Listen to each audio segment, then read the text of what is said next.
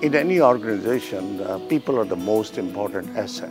So I believe any individual can create miracles provided given an opportunity and supported with appropriate resources. There is a saying that a committed community can change the world.